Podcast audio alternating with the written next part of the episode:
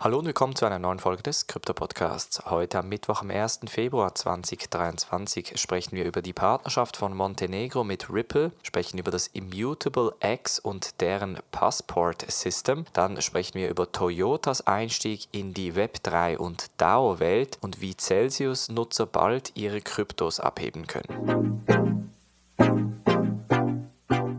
springen wir in diese erste News Story. Und zwar hat der Premierminister von Montenegro angekündigt, dass sie eine Digitalwährung oder Stablecoin in Zusammenarbeit mit Ripple rausbringen werden. Und zwar haben sich der Premier sowie der Ripple-CEO Brad Garlinghouse am WEF in Davos getroffen und dabei unter anderem diskutiert, wie Ripple eventuell bei einer CBDC unterstützen könnte. Montenegro ist insofern in einer speziellen Situation, weil Montenegro weder in der Eurozone noch ein Mitglied der Europäischen Union ist. Montenegro hat zwar im Jahr 2008 eine EU-Mitgliedschaft beantragt und nutzt schon seit 2002 den Euro als Währung, hat aber selber keine eigene Währung.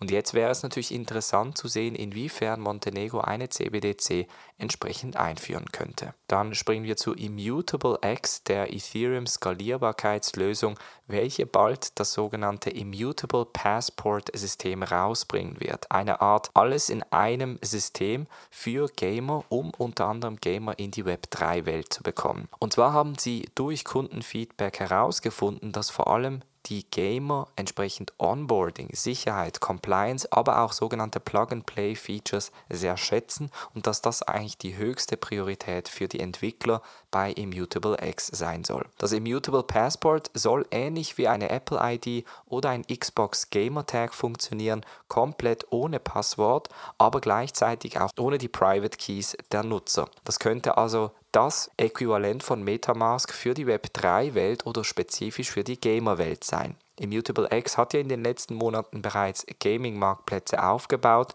das heißt, auch da haben sie bereits Erfahrung entsprechend im Aufbau. Dann springen wir nach Japan und sprechen über Toyota und deren möglichen Einstieg in die Web3 und DAO-Welt. Und zwar sponsert Toyota einen Hackathon für DAOs, also sogenannte Decentralized Autonomous Organizations. Und da werden unter anderem Decentralized Applications, also dezentralisierte Applikationen gebaut, welche zum Ziel haben, unter anderem auch für Firmen-Use-Cases gebraucht zu werden. Das Ganze wird vom Asta-Netzwerk aufgebaut und das Asta-Netzwerk kennen wir ja durch das Polkadot-Ökosystem. Das bedeutet, Asta ist ja eine der Parachains auf Polkadot und möchte nun unter anderem auch spannende Multi-Chain Smart Contract, aber auch dezentralisierte Applikationen fördern durch diesen Hackathon. Es ist nicht das erste Projekt, das Toyota in dieser Welt unterstützt, aber definitiv eines der ersten Projekte in der Web3-Welt, welche sich Toyota eventuell mithilfe eines DAO-Konzept-Tools